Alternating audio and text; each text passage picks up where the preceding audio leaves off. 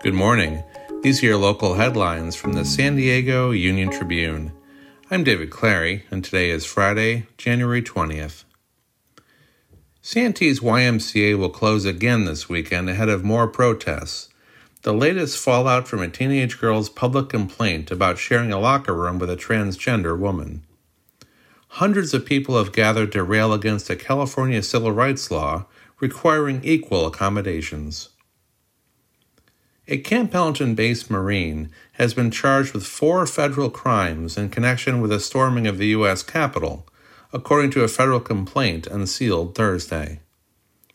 Prosecutors charged Micah Coomer and two other active duty Marines with four counts each relating to disorderly conduct in entering restricted grounds.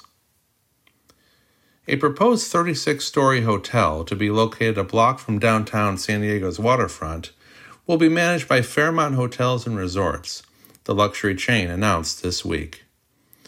The partnership was forged with San Diego developer Doug Manchester, who collaborated with Fairmont in the Grand Del Mar. You can find more news online at san diego uniontribune.com. And for more on the biggest stories of the day, listen to our podcast, The San Diego News Fix. Thanks for listening.